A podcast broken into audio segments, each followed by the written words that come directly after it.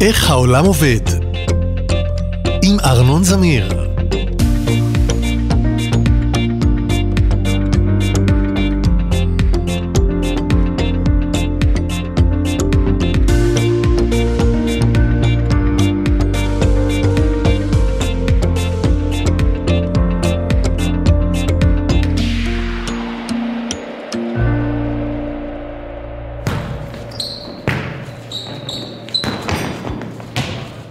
לפני כמה חודשים שיחקתי בכדורגל, החלקתי ושברתי את היד. קיבעו לי את היד בגבס, גוש גדול ולבן של חומר שגם נראה וגם הייתה לו תחושה כמו של בטון. היה צריך להסתובב איתו ימים. מה זה ימים? שבועות. הגבס היה לי כבד ועבה וזה הפריע לי לישון, ומה שעוד יותר גרוע, אסור היה לי להרטיב את היד במשך חודשיים. תארו לכם להתקלח בכל הגוף בלי להרטיב בשום אופן את יד שמאל.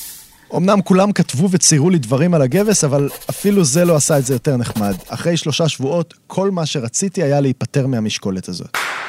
אחת הסיבות שגבס הוא עבה כל כך, היא שהוא צריך לשמור את היד יציבה מכל הכיוונים.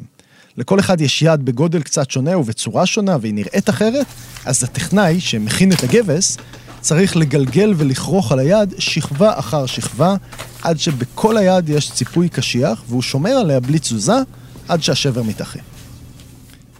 אבל תארו לכם, אם היה אפשר למצוא חומר שהוא חזק מספיק גם בשכבה דקה. אולי משהו בעובי של בד או אפילו בעובי של שרוול, כמו שרוול של חולצה. זה היה הרבה הרבה יותר נוח, והאמת היא שיש חומרים כאלה, דקים, קלים וחזקים. אנחנו משתמשים בהם פשוט לבניית מטוסים וחלליות וסירות ועוד כל מיני דברים שצריך להיות להם משקל נמוך וחוזק גבוה. הסיבה שלא משתמשים בהם לקיבוע היא שקודם כל חלקם רעילים, ושנית, מסובך מאוד לתת להם צורה מדויקת. זה לוקח הרבה זמן והכנף של המטוס צריכה להישאר בלי תזוזה. זה לא משנה לכנף של מטוס, אבל זה הרבה יותר ממה שאפשר לבקש מילד ששבר את היד לחכות בלי להזיז אותה. בשנים האחרונות אפשר גם להדפיס את הקיבוע בהדפסה תלת-מימדית. שימו לב שאמרתי קיבוע, לא גבס, כי המדפסות לא מייצרות אביזר מגבס, אלא מפלסטיק או ממתכת. אם אתם רוצים ללמוד איך פועלת מדפסת תלת-מימד, יש לנו את זה בפרק אחר בסדרה איך העולם עובד. לכו תקשיבו. היום אני רוצה לספר לכם על החלק הראשון בתהליך, סריקת היד בתלת מימד. כדי לייצר את הקיבוע המודפס, סורקים את היד שנשברה בסורק תלת מימד, מכשיר שמעביר חפצים מהעולם האמיתי אל המחשב. טוב, לא בדיוק מעביר. הוא לא מעלים את החפץ בעולם האמיתי, זה נשאר באותו מקום, אבל הוא יוצר עותק שלו, שהוא כמו תמונה, אבל במחשב. שלא כמו תמונה, את מה שיוצר הסורק אפשר גם לסובב ולהפוך ולראות מכל הכיוונים. עצם שסרקנו בתלת מימד מופיע במחשב כמעט כמו בעולם האמיתי, ויש לו לא רק צבע וצורה, אלא גם עומק ונפח. וואו. הטכנאי מניח את היד על שולחן ומקבע אותה בעדינות בעזרת כריות כדי שלא תזוז. את הסורק עצמו הוא מחזיק ביד או משעין על חצובה. הסורק נראה כמו פנס גדול, רק שיש לו שתי עדשות במקום אחת. בחלק העליון של הסורק יש עדשת לייזר, והוא מחובר למחשב שנמצא לידו. הטכנאי מכוון את העדשה אל היד, ומתחיל לסרוק. מה שהסורק עושה, הוא שולח קרן לייזר אל העצם שמונח לפניו. בניגוד לאור רגיל, לייזר לא מתפזר, אלא נע בקו ישר ופוגע בנקודה אחת.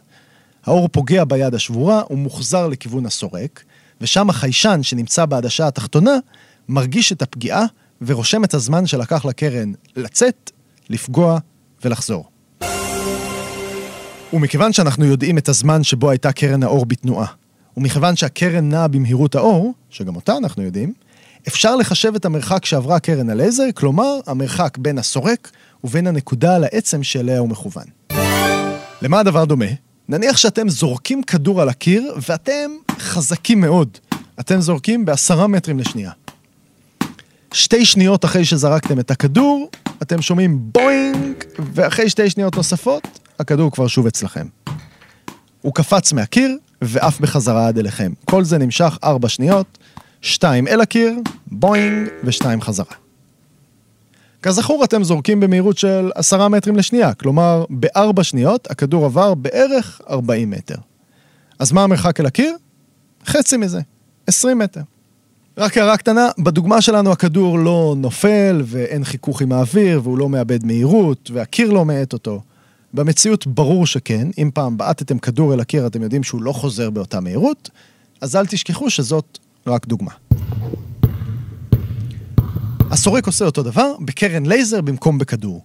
הוא יורה קרן אל העצם והיא פוגעת בו ומוחזרת. לפי זמן ההחזר, הסורק מחשב את המרחק שלו מהנקודה ומצייר אותה על מסך המחשב. עכשיו הטכנאי מסתובב עם הסורק ביד סביב השולחן וסורק את הנקודה הבאה. הוא יורה קרן, מודד זמן, מסמן נקודה נוספת על המסך. יורה, סורק, נקודה. יורה, סורק, נקודה. ככה הסורק עובר לאורך העצם הנסרק ומסתובב כדי לתפוס את כל הצדדים. די מהר ענן של נקודות הולך ומופיע על מסך המחשב ויש לו צורה של יד. כשמתארים את זה ככה זה נשמע כמו תהליך איטי, אבל הסורק אוסף בערך עשרת אלפים נקודות כל שנייה, וכדי להרכיב תמונה נדרשת בערך דקה של עבודה. אחרי שהסריקה הסתיימה, תוכנה עוברת על כל הנקודות ומחברת אותן, ככה שמענן של נקודות מתקבלת צורה של היד. יש סורקים שלא מסתפקים במדידת המרחק ומוסיפים תמונה, ככה שהמחשב נותן לעצם לא רק צורה, אלא גם צבע ומרקם. עכשיו יוצרים מהסריקה הזאת, עדיין בתוך התוכנה, מין רשת שנראית כמו קורי עכביש. זאת מעטפה קלה וחזקה, והיא בצורה המדויקת של היד. ולא רק שהיא קלה בהרבה מהגבס הרגיל, היא גם חזקה מאוד, והיא עשויה מהרבה פתחים. יש חומר רק איפה שחייב להיות חומר. ככה שהאור שמתחתיה יכול לנשום ולהירטב, ובאופן כללי להרגיש יותר טוב מאשר אור שנמצא מתחת חמישה קילו גבס. סורקים תלת-ממדיים משמשים לעוד דברים ברפואה. אפשר לסרוק את חלל הפה ולייצר שיניים תותבות. אפשר אפילו ליצור תחליפי עצם בהדפסה של מתכות מיוחדות. אבל לא רק ברפואה משתמשים בסורקים תלת-ממדיים. למשל, יש אנשים שסורקים את כל הגוף שלהם ומדפיסים בובות, כמו צעצועים קטנים. משתמשים בסורקים תלת-ממדיים גם לעיצוב מוצר. מעצב שרוצה למשל לתכנן מכונית חדשה, סורק את המכונית מהדגם הקודם ועושה את השינויים שלו בקובץ במחשב לפני שאפילו מתחילים לייצר דגם חדש במציאות.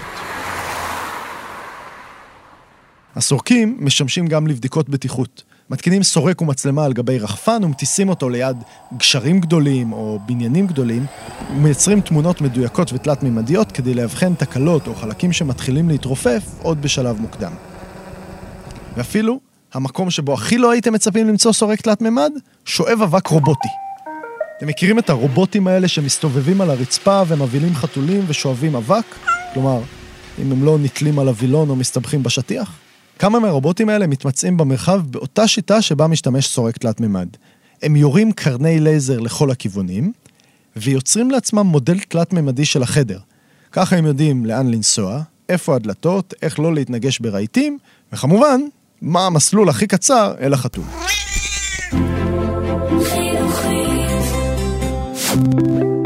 הופק על ידי פודקאסט ישראל מדיה בע"מ.